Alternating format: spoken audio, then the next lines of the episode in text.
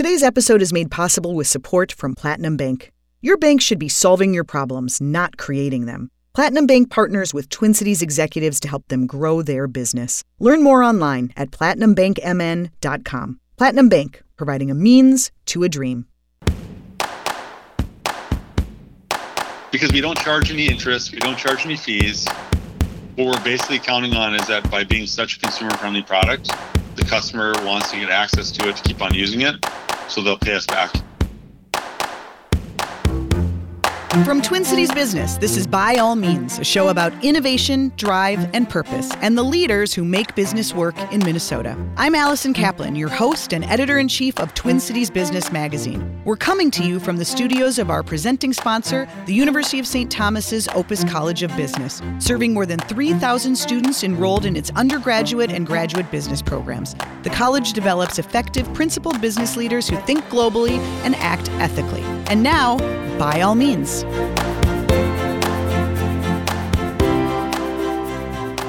Perhaps you've noticed when you hit the checkout button on your online purchases, there's often an option to buy now, pay later. It's reverse layaway. You get the goods now and you pay them off in four to six interest free installments. No fees, no need for credit.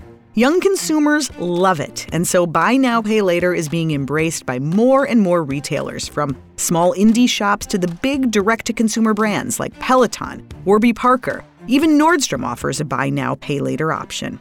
The pandemic only accelerated adoption rates, and analysts project Buy Now, Pay Later solutions could rack up as much as $680 billion in transaction volume worldwide by 2025.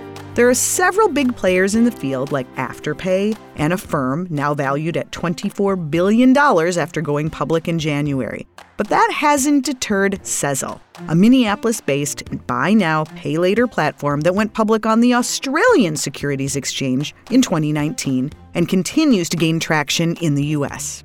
Founder Charlie Youakim didn't set out to create a payment platform. His is a winding founder's tale that includes many startup signatures sleeping on a couch, a fallout with a co founder, a failure that eventually led to the big idea.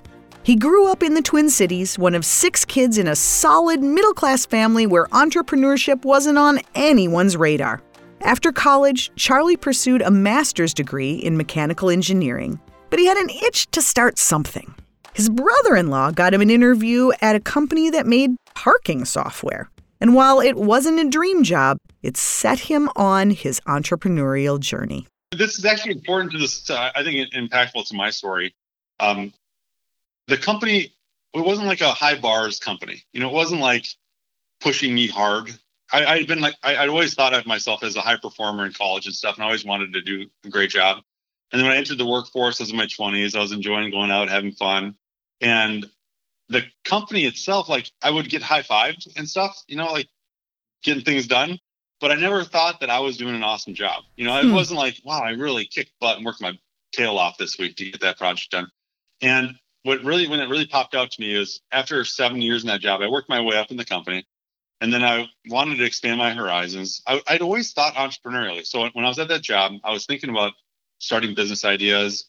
I didn't know anyone that had started a company didn't really know where to go or what to do um, to, to actually launch products. I was actually like tinkering and building stuff, but I didn't know how to launch them. What kind and of then, stuff? What were you tinkering well, with? Like like Dropbox. Like I was building like a Dropbox system. I mean, this is back in like the 2000s. You know, like where you could basically load pictures into a local file folder and upload it to a, the cloud. You could share it, download it elsewhere. So I was already doing some of that kind of stuff, but I didn't know how to monetize or, mm-hmm. or launch a company. You know, like so I was tinkering and having a lot of fun doing it, but I didn't know how to get it anywhere. Hmm. And um, so that that was kind of in the background. Like I had this entrepreneurial mindset, but no one in my like realm was an entrepreneur. Right. All, you know? Right. And my cousin and I had talked a lot at that age. We were both in our 20s, both talking about stuff. And then when I went to business school, or when I started interviewing for business schools, I had expectations that I would get in some business, some like top tier business schools because I'd done well in school and all that. And when I started interviewing at these schools, I sucked at interviewing because they were asking like, you know, what were you proud of? Like, what did you accomplish in your job? And I remember thinking, I like I had to make it up, which kind of sucked. It really kind of sucked because I was like, I, it wasn't like I was proud of it. I mean, I, I think the company was happy with my work because I was getting promoted, Yeah. but I wasn't proud of it. Hmm. And I think that was always that's been like in the back of my mind ever since. Like that's I think played a big part in my future ever since that point. That I remember not being proud of it. I mean, you're working all day at your job. I mean, at the end, you're spending a lot of your life doing this. Don't you want to be proud of what you're working on? But but are doing- you does that just mean that you're really hard on yourself or or was it just mundane kind of work? No, I think it was. I was. It was not as challenging as it could have been. Okay. So Yeah, I, I really think that was part of it. I mean, the company was doing well. We, we were successful. That's part of it. Like the company was doing well, right spot, good people at the company. Um, but it was more like a nine to five type job, and you know, Got not it. not as challenging, not not as challenging. and and it sounds like that sort of helped you realize that you wanted something more, that you wanted to be fulfilled by your work. Absolutely. You weren't just that, looking that for a really paycheck. stuck. That really stuck in my mind. Maybe it's because I was older at that point too, like not in my twenties and you know going on the weekends and having fun all the time as or as much. Um, and I wanted to actually do something fulfilling. And I think that definitely was in the back of my head before starting the first company. So did you end up going to business school? Yeah, so I, I went to business school. I, I got into the University of Minnesota Carlson School, my Mhm. alma mater, um, and I loved every minute of it. It was awesome. And were you there in your mind? Were you there to figure out how to start a company? No, Okay. actually i went there i went there to enter into the finance industry. Like i was Ah. doing a career switch i wanted to get into like finance and like fund management and investing because i did like that side of business like the idea of investing in companies. And then i remember starting in the into business school and taking a lot of finance classes and i started to get bored because a lot of them no knock on finance people out there but a lot of them to me were like just it was similar. It was like and it was also i think the other thing was it was like black and white. It was known like if you there were known answers known solutions and then once you kind of mastered some of it it wasn't as challenging. Sort of like engineering had been for me in my past. And then i started to get into marketing classes and strategy classes. And i remember the consumer behavior classes i really loved Mhm. because it was it was like shades of gray. Like you could do things better but it's not perfection. It's like taking this consumer behavior data and understanding of how consumers operate and through that data you can make better decisions and if you keep on stringing really good decisions together then you can create something special and i really thought that was really cool and i, that, I started to gravitate more towards marketing and consumer behavior And so at that point, do you feel like there was part of you that was sort of looking for an opportunity? Were you looking for the thing, the problem to solve, the company to start? Not necessarily. So what was happening was I was again still talking with my cousin about entrepreneurship. It was 2008 to 2010. So r- right when I entered business school, the world started to collapse, you Mhm. know, in terms of the global financial crisis. And I remember during business school, I could hardly get an internship. Hmm. It was almost impossible to get an internship. And the internship that I did get was not even a desirable one. I didn't want to be there. They were actually just trying to leverage my computer science background to, you know, be a data jockey essentially at their company to help them with some Excel spreadsheet stuff. And I was like, well, this isn't what I went to business school for. I remember thinking that. And and then I think my conversations with my cousin started to accelerate and we started to talk more and more about building a company, especially given the scenario. hmm And then, you know, kind of what was popping up, you know, inspiration idea at the time was when I was going to Carlson School, I was parking in a parking lot on the West Bank where you had to park and take a dollar bills out of your wallet, wrap them up and put them in an envelope and write your license plate on it. Oh, I hate. I can't believe some of those still exist in the Twin Cities. I know. It's They ridiculous. still exist. they still exist. It's, that, that's actually even sad, the more, more of a sad part. But Yeah. they, some of them still exist. But I remember thinking about it. I was like, well, my background's parking. I know how to write parking like rate engines and calculators, and I know how this industry works. And so I called my cousin and I was like, hey, Bob, I think I got an idea here. This is like a space maybe we could launch a company into because we could leverage my background into it. There's tons of opportunity because they're behind technologically in parking. Um, even though I was at a parking technology company, I think they, they saw a lot of work room to go to grow. And that was really when we started to talk about building Passport, which it became Passport. Uh, we did a lot of things wrong at the start, but we started to talk about it and we started to lay the foundation for it. And so when I was going through my second year of business school, as like my part-time job, I started to lay the foundation. Started to write software for the for the business. Started to you know basically file papers, um, and that's where the entrepreneurship side started to to kick in. And what was Passport? Was it just an automated system for parking?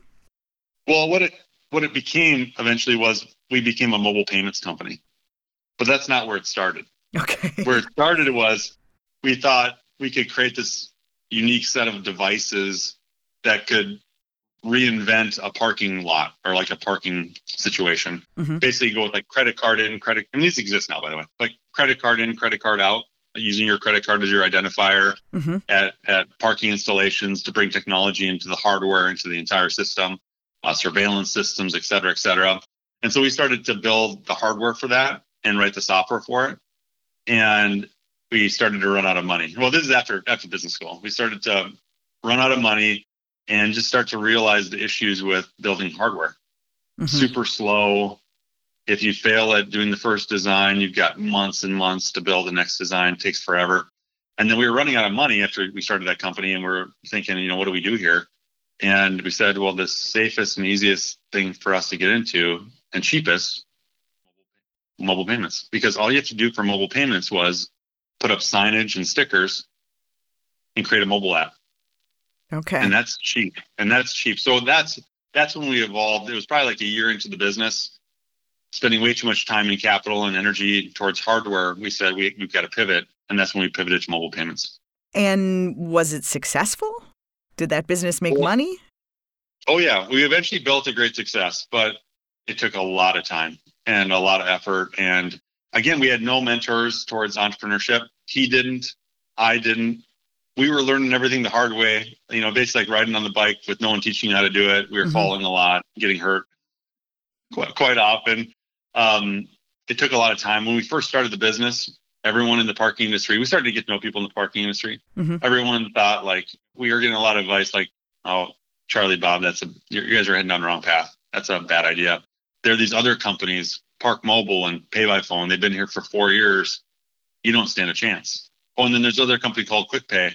It was started by barney pell who is the founder of bing. He's gonna they're gonna gonna totally smoke you. You don't have a chance in this in this industry. And so here's what i what i learned from that. If you, you can start you can start small. And and where you start is you find your first customer. And it was parks i, I still remember back at the passport park select out of wilmington. They, they gave us a chance. And we installed our software with them. And then it was just make it work. Make it work great. Listen to that customer when they have issues fix them. When they Mhm. have ideas for making it better do them. And just rinse and repeat. And it's really just keep on walking forward. And that's what we did. So we started at the bottom. No one thought we really no one thought we had a chance. And what we did was we were super cheap. I mean i used to drive a 1993 honda civic. It was a little i called it the sipper little junky car i used to live in the office our office was a rambler in charlotte we, i moved down to charlotte north carolina for that Oh, and we were we were probably spending maybe like five to ten thousand dollars a month to run the mm-hmm. business. You know, like super cheap, and that's like life's like my life too. Like spending nothing, you know. And then it was just call, talk to potential customers, leverage our first customer and the success there, and keep on gaining steam. And that's I- what we did. I think what you just described, and I mean, as we know, there are you know there are garages and basements and couches in so many entrepreneurs' past. I think that's one of the things that's a little scary and off-putting, you know, to people who listen and maybe they have that idea, but they already have a mortgage or they have kids and they think, well, I I'm not in a position to go do that. You have to be in your early 20s and put everything on the line. Is that the case? I think it's it helps to hmm. to to be single, and I, I I've told people that. Like, I mean, I have my I have my first kid now. I see how much work it is. You know, now that he's you know four months old tomorrow, and it's a lot of work. And I always kind of tell people like, your first company is it is your baby in a way. You Mhm. got to spend so much time on it, and if you have, the only way I'd recommend doing it if you're in a like a, a family situation is if your spouse or your family has some way of supporting the family outside of yourself because it is such a pull on you in terms of time, in terms of energy. And I was in this unique situation where I was single and even though I was in my 30s, I was, you know, in, in a 20 like situation, you know, in terms of not having a lot of attachments. And I did have, I still had a lot of support from my family at the time that, you know, could help if I ever needed help. Um, so that's definitely true. I think right. there's a lot to that. Okay. Well, I guess better to know that going in. So I, I know that you you had it was a bit of a roller coaster ride with Passport and you, and you did have some success. Mm, the ending not not exactly what you had dreamed of. Yeah, I, my cousin and I we were always at odds. I mean, we were always I was I call it the bad marriage, bad divorce type scenario. And it's not unusual. That's mm-hmm. the thing I learned. Like once you've gone through something, I, am sure a lot of people can relate to that through other stories. But once you've gone through like a, a, bad situation, you find out people come out of the woodwork a little bit and tell you like, oh, I've heard of a similar situation. So I found out it wasn't that unique that you know have some sort of situation like that. But despite our bad marriage, we were able to progress. Like you know, despite all the arguing, despite all the fighting and, and so on, we were able to keep on building this company and, and gaining success. But yeah, I eventually was pushed out of that company and it was very memorable. I mean, I will never, it was December 4th, 2015. We'll never forget it.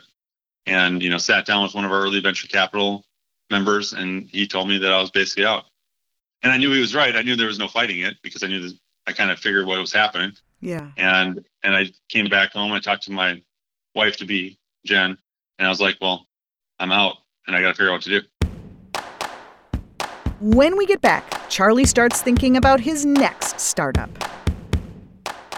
Today's episode is made possible with support from Platinum Bank.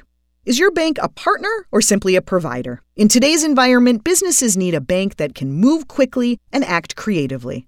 Platinum Bank understands the Twin Cities market, partnering with clients to overcome challenges and capitalize on opportunities. Their financial products and services are tailored to meet the unique needs of your organization. To learn how Platinum Bank can be an asset to your business, visit www.platinumbankmn.com. Platinum Bank, providing a means to a dream. So, Charlie just got kicked out of a company he co founded. He's got to process that and pick up the pieces. And I came back home. I talked to my wife to be, Jen, and I was like, well, I'm out and I got to figure out what to do. Wow. Wow. So, do do you and your cousin speak now? Not so Not much. So no. much. Oh, yeah, too bad. Yeah.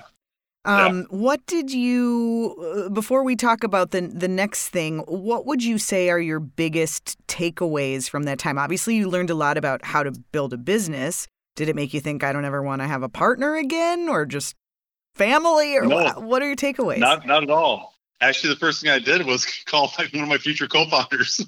I called Paul Paradis, who I went to business school with. And you know, the one thing I did that did pop out to me why I called Paul. Paul and I worked on a lot of projects at school together, and we were in. You know, even though it's school, you know, you're going to get your MBA. Even though it's school, it's still high pressure. That I think is the key. If you've ever worked with someone in like high pressure situations, and you know that you can gel, that's a good indicator for a co-founder and I called Paul because I knew I was uh, like a tech co-founder, and I knew he was an excellent business development mm-hmm. uh, type specialist, you know, co-founder now and now. But um, I thought he'd be a great pairing for my background, and I always liked working with him, and uh, we always got along at school, and so I reached out right away. And so I wasn't, you know, not it wasn't not having a co-founder. Actually, I think you really need to have a lot of co-founders. You need to have a strong founding team to help you build that company. Um, I mean, big takeaways. Just keep on pushing ahead. You know, I, I always give the analogy of building a company, and I, I say it's like mountain climbing. Like, know where the pinnacle is, know where you want to get, and just keep on marching ahead mm-hmm. and keep on picking your path with the ultimate goal that you got to get to the top. And that's what I learned is just keep, if you keep on marching ahead and keep on fighting and finding your way, you can do it. And I suppose when it comes to co-founders, it's about finding the the right balance, the right personalities. What did you what do you know about yourself and who you are and kind of what what traits you need to balance you out in a company? Well, that's a good question. I mean, I think I don't love the BD side of the business. I actually do it a lot, um, but I know I know that I don't love that as much, which is why finding someone that really does enjoy the BD side for me was important. Um, I like to stay in the, the strategy side of things and design. I like the technical side of things. Um, I'm a big dreamer and not organized, I think, in a lot of cases. So having someone that's really organized and diligent on that front and can keep the company more grounded. I, I would definitely give Paul tons of credit for a lot of the processes that we, brought into the company. Mm-hmm. I mean, we, we've we've been following a weekly process um, by the uh, it's called EOS mm-hmm. Entrepreneurial Operating System. We've been following that from the start, and it's all his doing. Uh, setting the mission around the company, all Paul's doing. Um, he's done a lot in terms of like found, found uh, foundational elements. Yep. Where I really like to focus on how do we create a strategy to to win big, like. Mm-hmm. But that's you can't just do that all day. So like yeah, I think I know that. Yeah, you need both. You yeah. need both. So, so you, if you can find people that complement, it's a great thing. When you uh, left Passport uh, fairly abruptly, did you leave with money in the bank? Did you leave with other ideas? What happened? Well, other ideas for sure, but no money in the bank. Actually, Passport was starting to reach a stage where, like, as a founder, you probably started to feel a little more comfortable. I mean, that was like the tough part.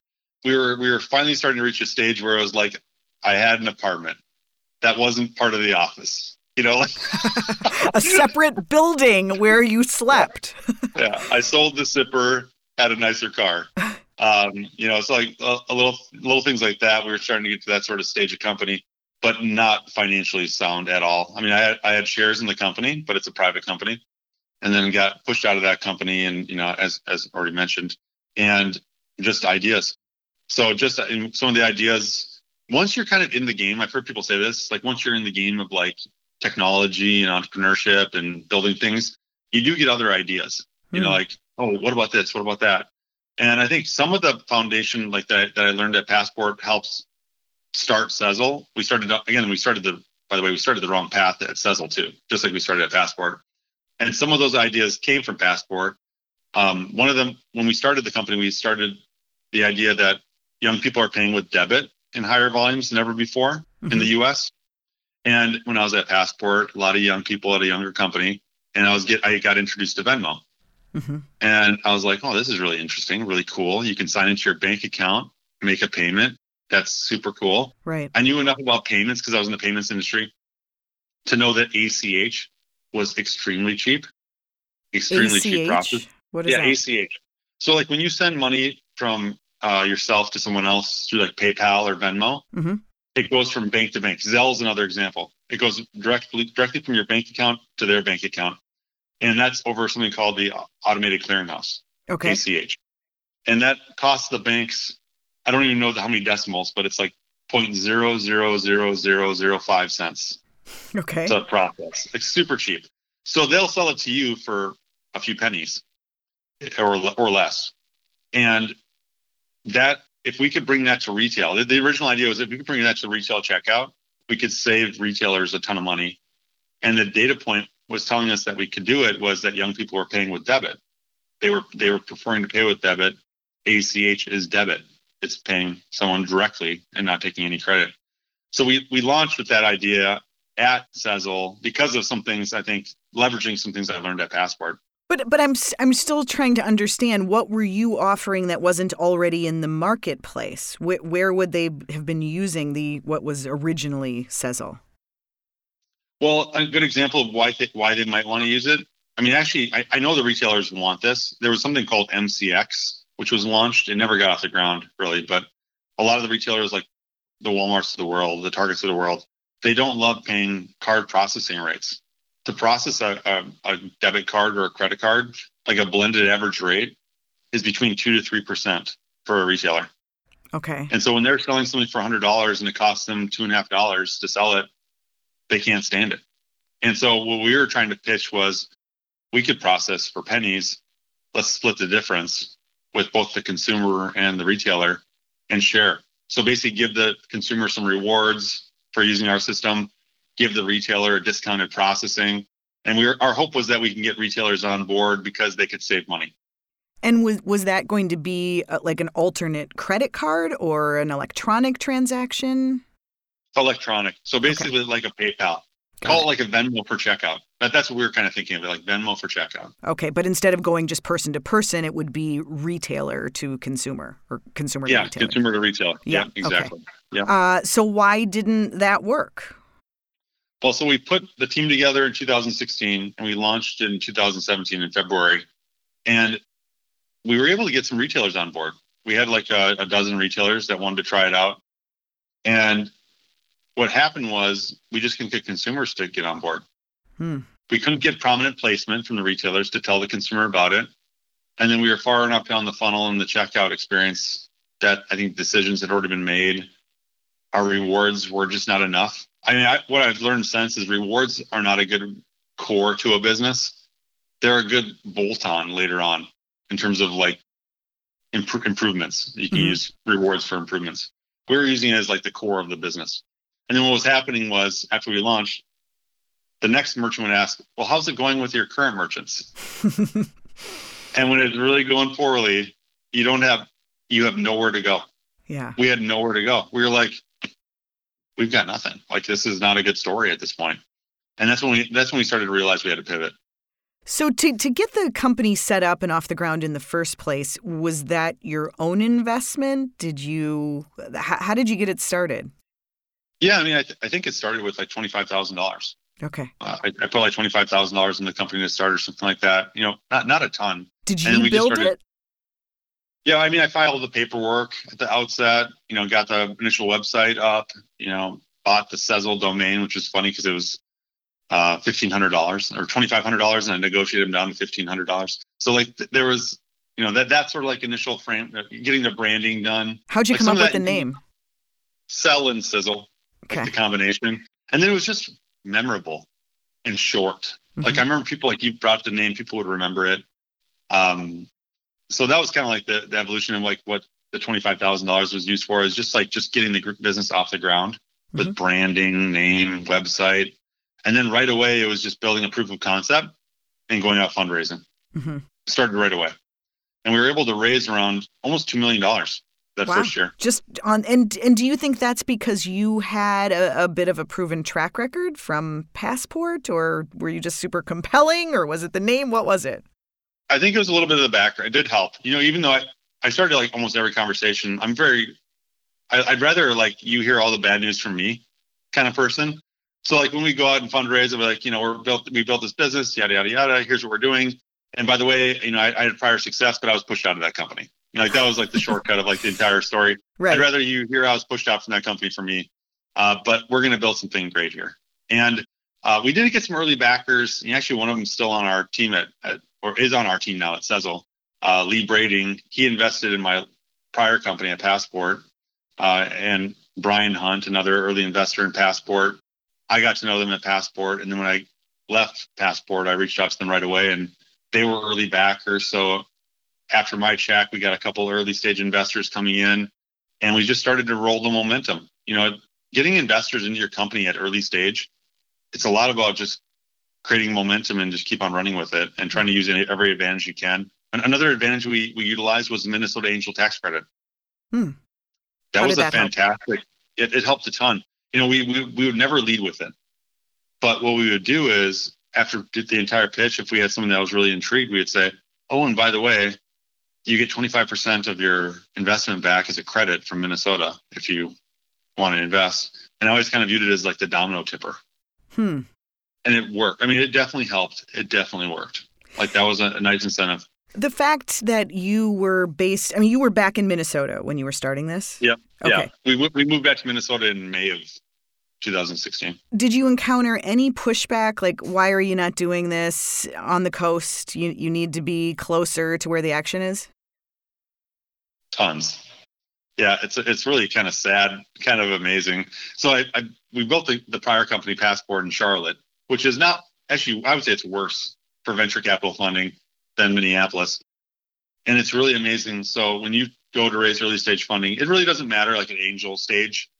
It doesn't matter as much because you're just seeking out private investors. I'd say where it does help a little bit is there are more people in, in San Francisco that make enough hmm to become angel investors. Like there's like a certain accredited number of you have to have a certain income.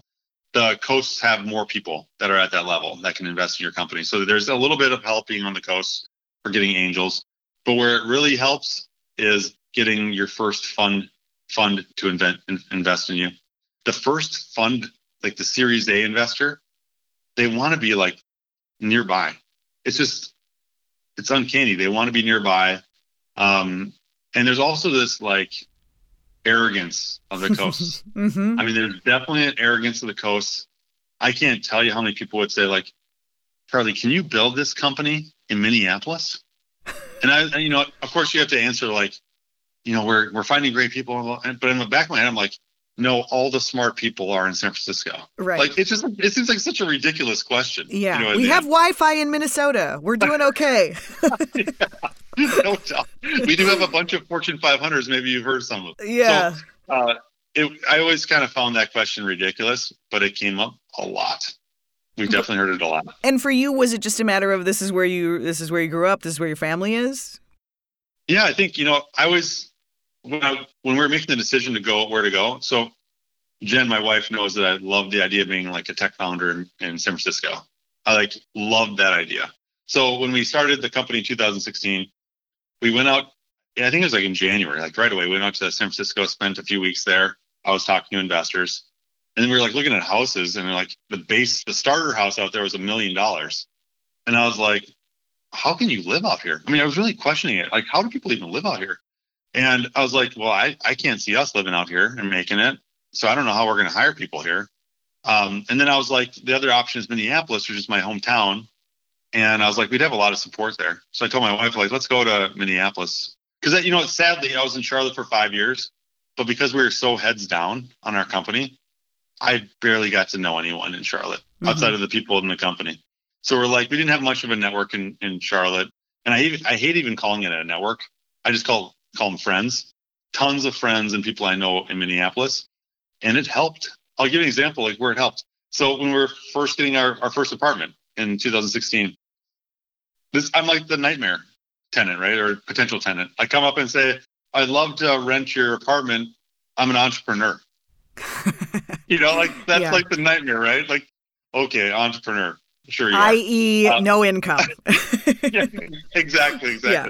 But but the funny thing about that whole story was we were just chit chatting with uh, the the landlords, and I found out they worked at Medtronic, and I was like, hey, I know a couple people at Medtronic. I was wondering if you knew them, uh, Mark Sponholz and Ken Feo, and they're like, uh, we know both of that. She knew both of them, and I'm like, well, why don't you ask one of them about me as the character check to see if what, what they think, you know?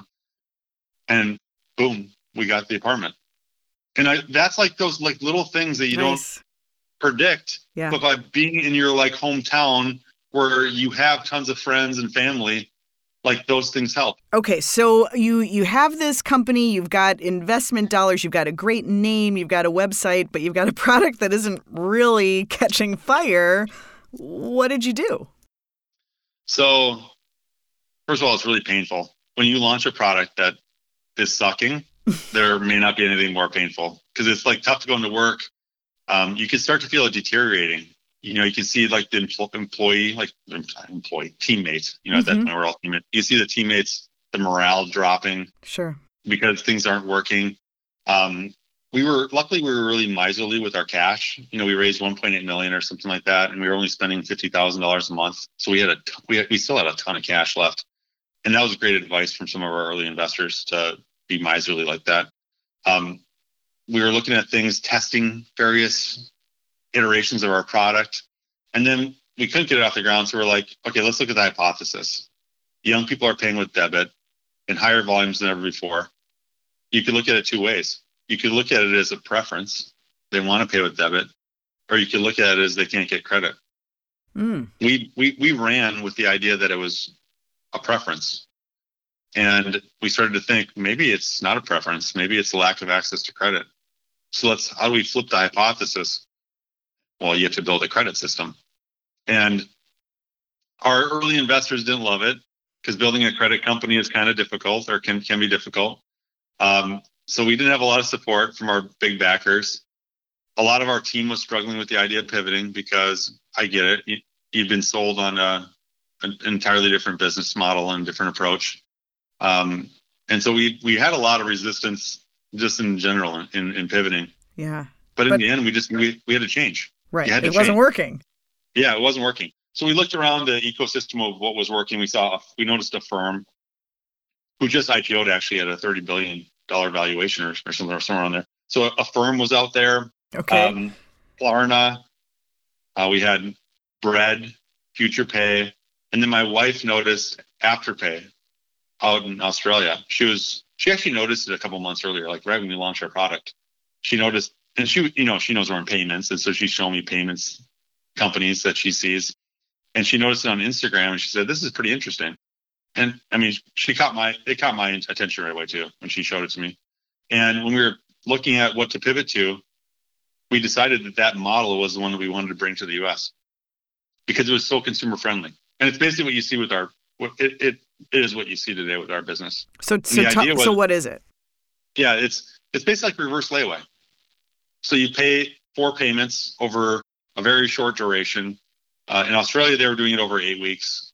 We we shortened it to six weeks here, um, and basically using that short duration product uh, to make purchases. And it was free for the customer, no interest, no fees whatsoever, and it had virality aspects to it or network effects where customers would sign up. We we get a merchant. Customers would sign up. Other merchants would see that merchant launch the product they'd inquire with us because they're competitive with that company or they're collaborative with the founder. They'd start to reach out to us. We get more merchants. That would bring on more consumers. More consumers would start shopping at both locations. And, and basically, it started to like, we, we could see the virality aspects of it happening for Afterpay in Australia. We like that aspect of the business as well. So does doesn't that model require you to have a lot of cash on hand? I mean, you, I mean, basically, are you paying the retailer and and then your customer is paying it back to you in installments exactly no that's definitely that's that's why some of our early investors didn't love the pivot mm-hmm. because they knew that was a, a strain on the business and in many cases very difficult to manage for for businesses especially early stage businesses so what what helped us a bit though is the duration of our IE loan, there's a, the short term layaway plan, it was very short. It was six weeks. So 25% at the time of purchase and then three automated payments after that. So if you look at it like I always look at it like a teeter totter, the middle of the teeter totter is three weeks. So that's the duration of the loan. Is mm-hmm. a three week loan. So it's really not stretching yourself out too far in terms of lending. That was a mitigant to like the downside of having to lend out to consumers and or to the merchant essentially, and, and then and then pull it back from the consumer. So to do this pivot, did you have to go raise a bunch more capital? Well, so we had 1.2 million when we pivoted, and it started to work, started to grow, and so we went to our early stage investors for a bridge round. We raised another 500,000 in late 2017. So we launched the product in August 2017. It started to take off. We could see it. We see the virality taking off. I remember walking to work because I used to walk across Lake Calhoun to work, and when I or across the top of it, not across it. you walk on water, Charlie. We know it. I was going to say, I hope it was like in January when it was frozen, at least. so we walk along the north, the north side of the, the lake, and I remember looking down at Slack, our, our Slack channel, and we had a Slack channel for merchants that would sign up, and we had three sign up within like five minutes, and this is like in the first couple weeks. And I called, I called Paul, and I was like, Paul, who are these merchants that you got signing up? And he's like, I don't know any of those names. And I was like, wow, that is good. If we've got merchants signing themselves up and we have no idea what's going on here, that's good. So we started to see the virality happening. So what was it was it large merchants, small? Who who were they? No, small. They were all small. So we started with Australian merchants. This is where we started. So they're Australian merchants that sell to the US. They had experience with Afterpay and, and Zip these two companies in Australia that were doing similar similar things. So they knew that the product had results in Australia. Paul was reaching out to those merchants, telling them about our launch in the United States. We we started to get these Australian merchants on board, and then their competitors and you know, maybe some collaborators, like their their merchant friends, would would ask them about it, find out about it, and they started signing up. And that was really interesting. So we started to grow at a really rapid pace, much faster than we grew at Passport, much, huh. much faster. And so I reached back out to Lee and Brian, some of the early investors, and some others. Greg, you know, Greg McKeown is another early investor in the company. We reached out to all of them and started saying, you know, we're growing at a rapid rate. Um, would you like to invest? And the funny thing about some of those conversations would be, I would send monthly updates to the investors, and they saw all the the failures early on, mm-hmm. and it was funny, like the laughs we would have on those calls because many of them would joke around with me like they thought the only thing they'd get out of the company would be a a stocking cap with our logo on it, you know, because we were we were we were sucking. But then when they saw the invest when they saw the investor updates turning, they trusted us because we were telling them about all the bad things. So when the good things started to happen, they're like, "Wow, this is turning. Right. This is interesting." They're not and just so making they, this up. Yeah, and so they they backed us. They, they we had another five hundred thousand coming to the company right before the end of the year, and that helped us get going. Help me understand why this model was appealing to consumers. I mean, I, I, get you're splitting up payments instead of putting it all out at once, but why? Why would they prefer to use Sezzle than to just put it on a credit card? It's. I think the key is budgeting. It really is. It's. It's. It sounded odd to me when I first heard it because I heard it out of Australia first, but it really is the certainty of knowing when the payments are coming out. So the customers want the purchasing power they want purchasing power, but they don't. They, they almost don't trust themselves with the credit card. Hmm. So a lot we found a lot of our customers, some of you know, some of them did have credit cards, but they just didn't want to use them. It was like their backup or emergency. So we had some customers that had a, a credit card as a backup. We had some customers that couldn't qualify. You know, 15% of our customer base right now is no file, no hmm. credit file at all. We have 50% that are under a credit score of 600 and that's a low credit score. I mean, and but but the reason that that's happening is because these customers are typically young. Seventy percent of our customers are young, under under the age of 35. Mm-hmm. So typically younger, and that's why I like to call them prime to be, because they're young, which is thin file, no experience with credit, and because of that, they're not getting access to credit as well. So we had we have a group that can get a credit card, doesn't necessarily want to use it. We've got a group that has trouble getting access to a credit card and likes our product. So there's a little bit of a mix uh, as to why people like to use the product, but the key is it's easy to use and and simple. And are they making their payments? I mean, how, how often do you get saddled with you know people who default? Yeah, they are making their payments. That's the that's the so when we first started running this business in the U.S., that was the biggest doubt because we don't charge any interest, we don't charge any fees, what we're basically counting on is that by being such a consumer friendly product, the customer wants to get access to it to keep on using it. So they'll pay us back. And that's how it works. If you don't pay us back, the only downside is you can't use this again. Hmm. That's it. Really? You don't, no you don't go after them? Nope. No collections, no selling of debt, no hit to credit with the base product. Like we, I'll talk, we, we, we've made some advances, but the original products, no hit to credit. So if you don't pay us back, you could walk away and there's no repercussions. The only repercussion is you can't use this again. That's amazing. How do you make money? So it's merchant funded. So, it, which is also kind of funny about our pivot because our first business model was trying to reduce fees for merchants. we, we, we found out that, uh, you know, it's funny. I, went, I remember talking to Paul about it when we were thinking about pivoting. And I was asking, where does our cost savings fit into the grand scheme of like list of importance. Was like, oh, it's like five, six, or seven usually on their list of important things. And I was like, well, what's number one? He's like, sales. They all want more sales. And so we, when we pivoted, we were hitting on number one. But the problem with that is our business model completely changed. And we also had to start charging merchants more for this instead of less.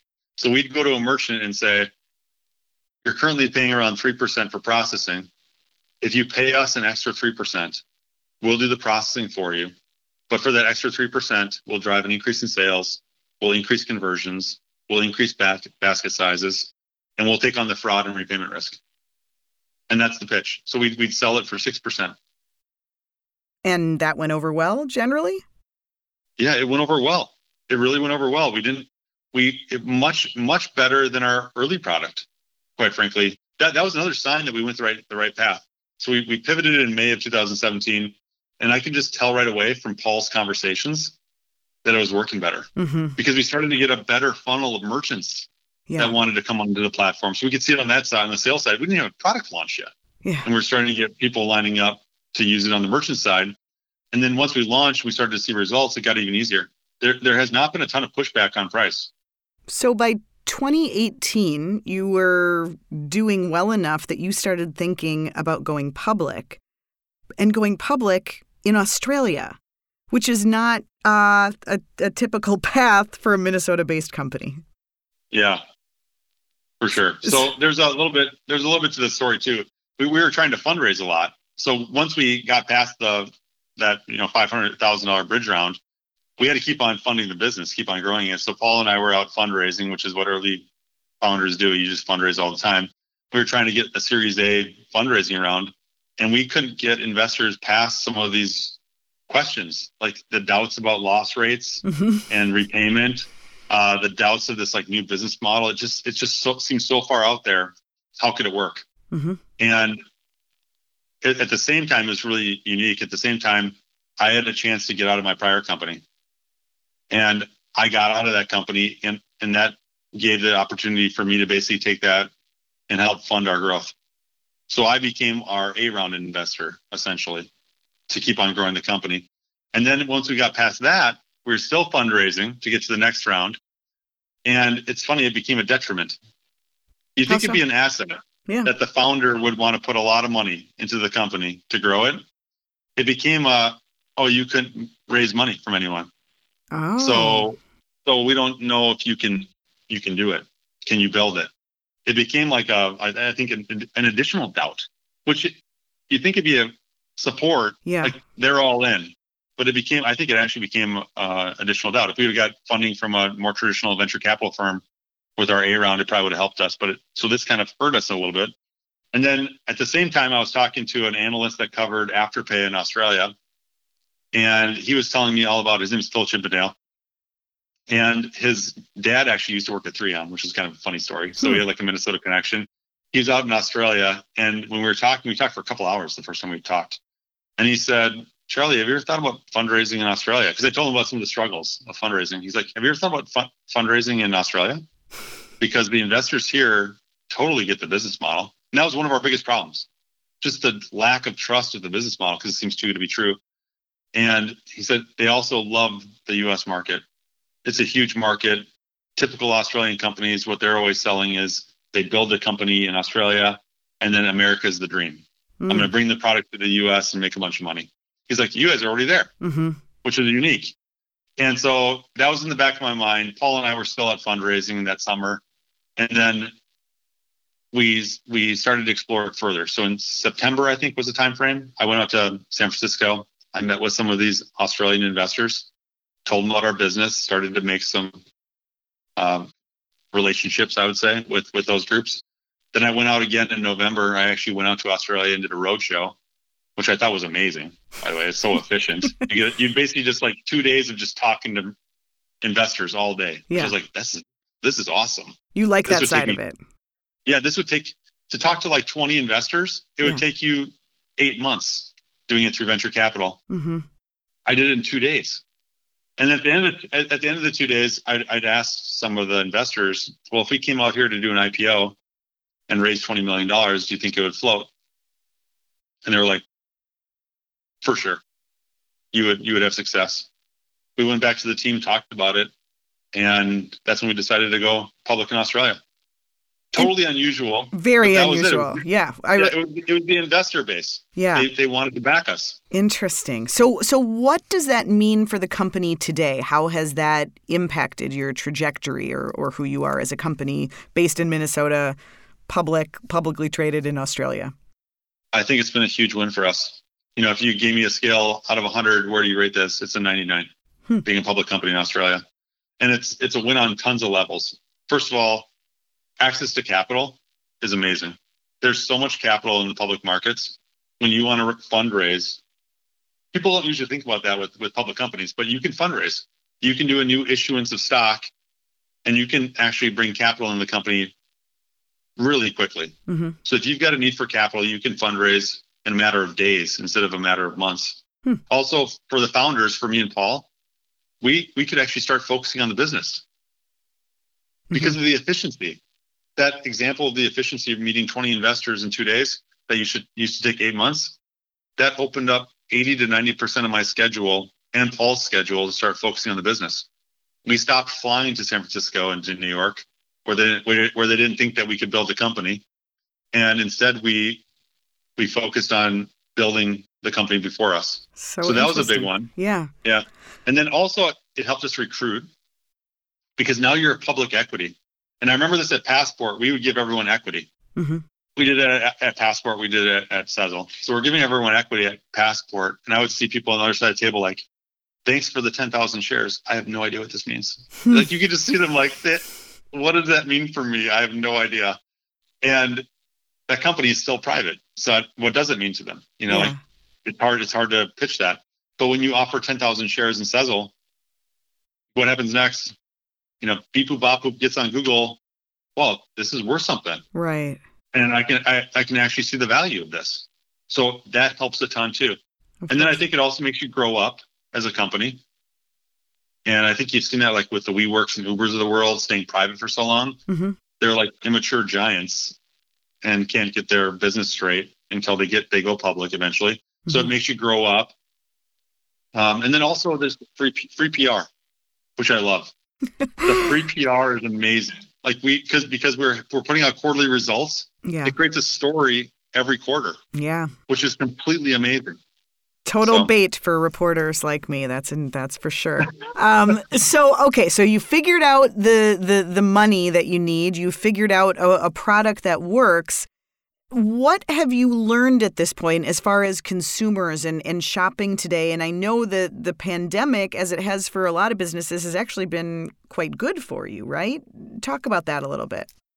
Yeah, at first it was really scary because you know we were like a lot of companies, like what's going to happen to the company in the pandemic? I mean, you can go look at our share price and see what people thought might happen mm-hmm. to our to our company during a pandemic. It wasn't good. We dove, and we we basically looked at it as like, okay, there's a storm coming. Let's batten down the hatches. Let's get ready for the, the hurricane. And what ended up happening was really quite the opposite. Things were actually okay for us. I think some of it is because stimulus, of course. I don't want to say that we did it all. Stimulus definitely helped. You know, great move by the government helping with with a lot of that fixing. Um, but what we also found was that customers don't spend unless they have line of sight to income because I'll explain what I mean by that. When we first came into the the COVID period in March, when everyone was starting to get laid off from their jobs, we had a spike in hardship requests, and we grant them all. If, you know, people that couldn't pay, can we please push off payments? Mm. So we recorded we recorded that that level of hardship requests.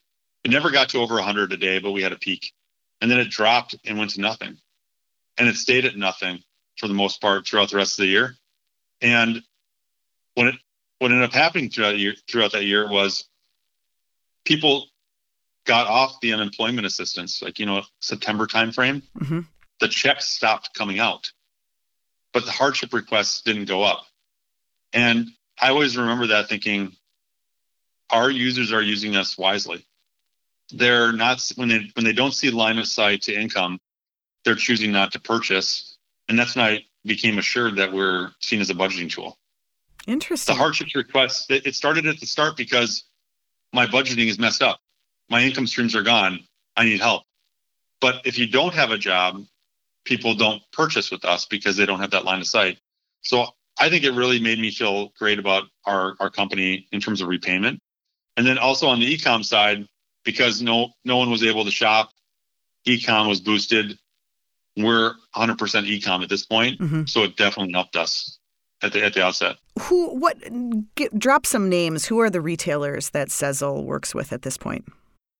It's funny. People would not know most of them. Really? Because we yeah we start we started with small companies. Mm-hmm. So we were working with the the ma and pa type boutiques of the world.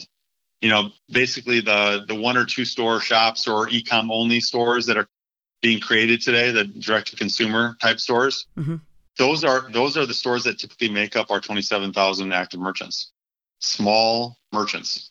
So we're, we're heavily based with the SMBs. We do have some big names though now. we we've started to move up in terms of midsize and you know enterprise clients, Bass Pro Shops, Cabela's, uh, Untuckit, GameStop.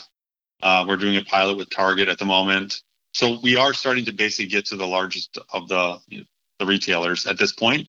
But early early on, in those 27,000 retailers, you would have to know the space. Like you'd have to be like, let's say you're a, you're a fisherman, you would know those stores if you're a fisherman, mm-hmm. but you you know if you're not, you wouldn't know. Them.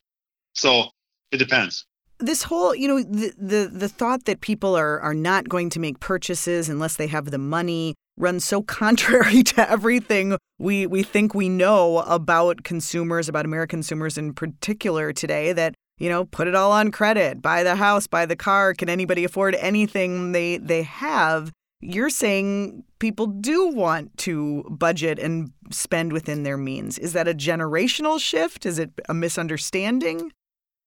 No, I think that's you know ever since the downturn in the economy, there there was this shift to debit. I think there is a little bit of an aversion to credit. You know, I, I don't want to get away from that. There is a little bit of an aversion to credit since that time period because people saw what happened. I mean, our customer they're not they're not wealthy. Mm-hmm. You know, they're younger. Average income is fifty thousand dollars or so, younger as I mentioned. So they are in many cases living paycheck to paycheck, unfortunately. Mm-hmm. But what we're doing is we're helping them get from paycheck to paycheck because I want to buy this jacket for $100, but I don't want to wait six weeks. Mm-hmm. So if I can use Sezzle to make that purchase, well, I'll keep in mind that I have three more $25 payments coming out mm-hmm. and I'll just plan for that. That's, I think, where we're helping the customer so that we're not, they're, they're still in some need in terms of having our product and, and, and us financially empowering them. But it's not like people think where people are going to outspend it and just walk away. Right, right. At least with our product, that's not the case. So, meanwhile, you have some new uh, new avenues, new products. Talk a little bit about that. What's what's next for Sezzle? Yeah, so I mentioned I, I, just touched on the the mission that Paul helped us design, which is financially empowering the next generation. Mm-hmm. So that's been like the north star for the company since the start, and we think the base product does it. It's giving people purchasing power when they otherwise may not even have access to it. But when we started to think about it, we have these typically young customers. We're actually not helping them build their credit scores mm. with the, the product. And we kind of thought that's a little bit hollow in the end because if we're not helping them build their credit scores, those that group that has you know 50% that have 600 or below and 15% that have no file, they're going to remain the same after using our product. Mm-hmm. And you know, just talking throughout the company, I have, a, I have a little baby boy, but if I had an 18 year old son, I'd be trying to get him a credit card. I'd be co-signing with him so that he could build his credit score. And what I always tell people is, if I think that way about my own kid, why won't we do that for our customer? That's what we should be doing. And so that's when we started to think about how to evolve the product and differentiate. Uh, one of the product extensions that we've recently launched that we're really proud of is something called Sezzle Up, which is an upgrade path to a credit building product. It's it's essentially the same product. It's four payments, interest free, no fees. You know, all of it's the same. Customer now sees their limit. It was hidden to them before. There's like a shadow limit behind the scenes. They can now see their limit. And now they're drawing against their limit as they use our product. And we're reporting their payments back into the system and helping them build their credit scores with it. Hmm. So that's what I'm really proud of. Yeah. That, that we've recently launched. What energizes you in all of this? Are now that you're kind of beyond, I mean, you, you've you've built a product, you've found something that works, you're kind of beyond that initial startup phase. Now you're running a, a, a large and growing company. Is that as much fun to you as starting? Probably not, quite frankly. I love the, I love the starting side of business. I just love that challenge, but I still enjoy it. Like I, I, there are still tons of challenges because we're not done yet. I want to win that I, I, just like that's just like in my personal DNA. And At Passport, we did it. We we went from last to first in that sector, and that's really enjoyable winning. You know, so so we're we're still we're still in last place in my opinion in this payment space. You know, even though we're having the success that you're seeing, uh, especially locally in Minneapolis, on the grand scheme thing, I, I just mentioned Affirm. That's one of our competitors. Right. They IPO'd and they're uh, well now 25 to 30 billion dollar company, and I know we can beat them. Really? We just have to keep on marching forward and keep on innovating and listening to our stakeholders. And if we keep on innovating, we will beat them. I'm sure of it. And that's one of our competitors. And that's that's the goal. I mean, that's what drives me is I want to win. I want us to be the pinnacle product in the space.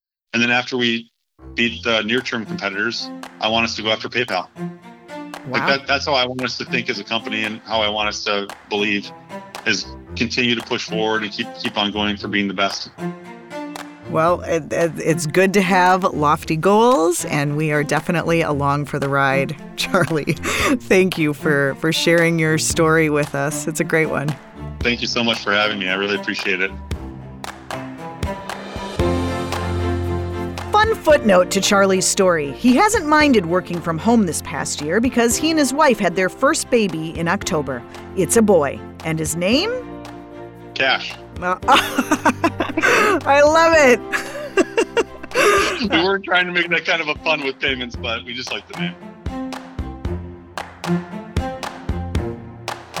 Well, Sezzle is on the leading edge of a big industry trend. You're reading lately about Affirm which just went public, Afterpay, which Charlie mentioned, along with Sezzle, of course, and some other competitors. It's all about this buy now, pay later concept. Why is it resonating with consumers? Well, to find out, let's go back to the classroom. Kim Sauvel is the participating adjunct instructor of marketing at the University of St. Thomas Opus College of Business. And I'm so glad to have her with us today to help us understand why does buy now, pay later appeal especially to younger consumers? Well, Allison, I'm happy to discuss this today. Thank you for having me here. Um, well, what we're seeing, especially in the last year and the consumer behavior changes because of the pandemic, we're seeing debit card use is up, Credit card use is down, although card use in general is up because online shopping is up. So, um, and I, I also think the pandemic um, caused a lot of consumers to shy away from debt when economic circumstances are uncertain.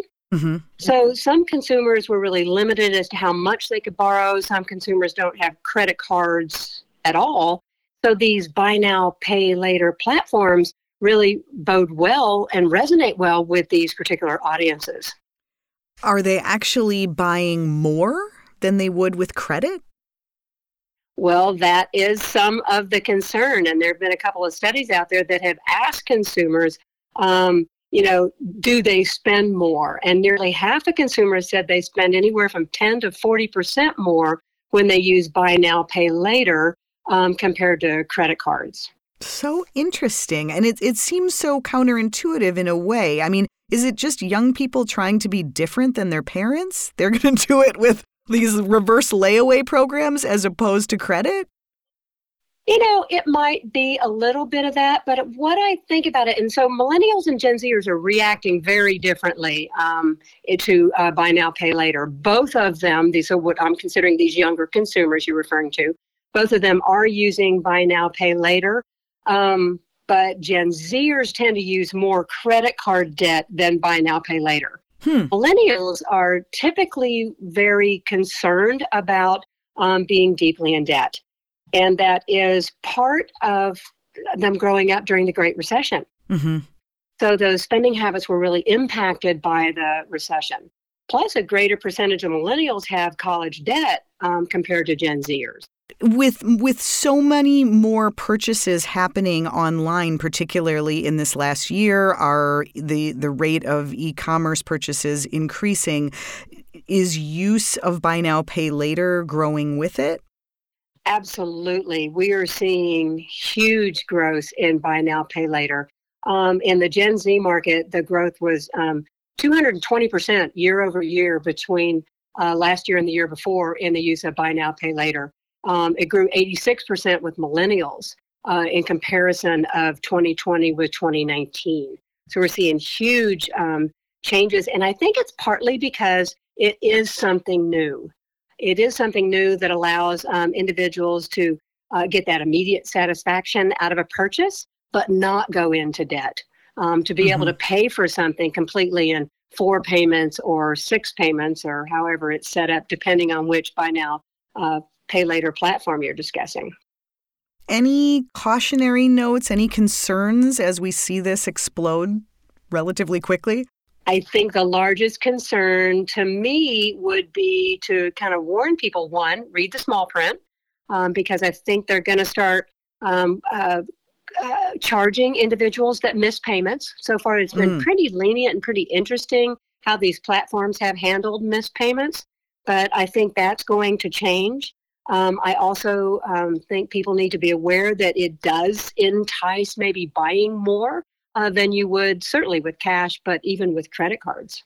Hmm. Okay. Good things to think about. Well, thank you for the insights, Kim Sauvel. We so appreciate your expertise. And thank you to our sponsor, the University of St. Thomas Opus College of Business. If you want to know more about our show, go to tcbmag.com slash by all means. That's where you'll find all the past episodes, all of the Back to the Classroom segments. It's all there, and we hope you dive in and listen to them all. Thanks for listening to By All Means.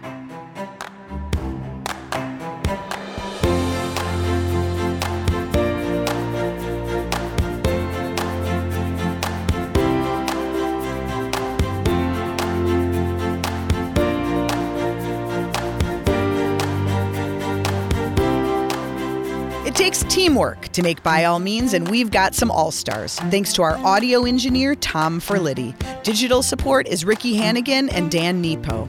Thanks to the University of St. Thomas Senior Media Relations Manager, Vanita Sakar, and Associate Dean of the Schulze School of Entrepreneurship, Laura Dunham, for all their help.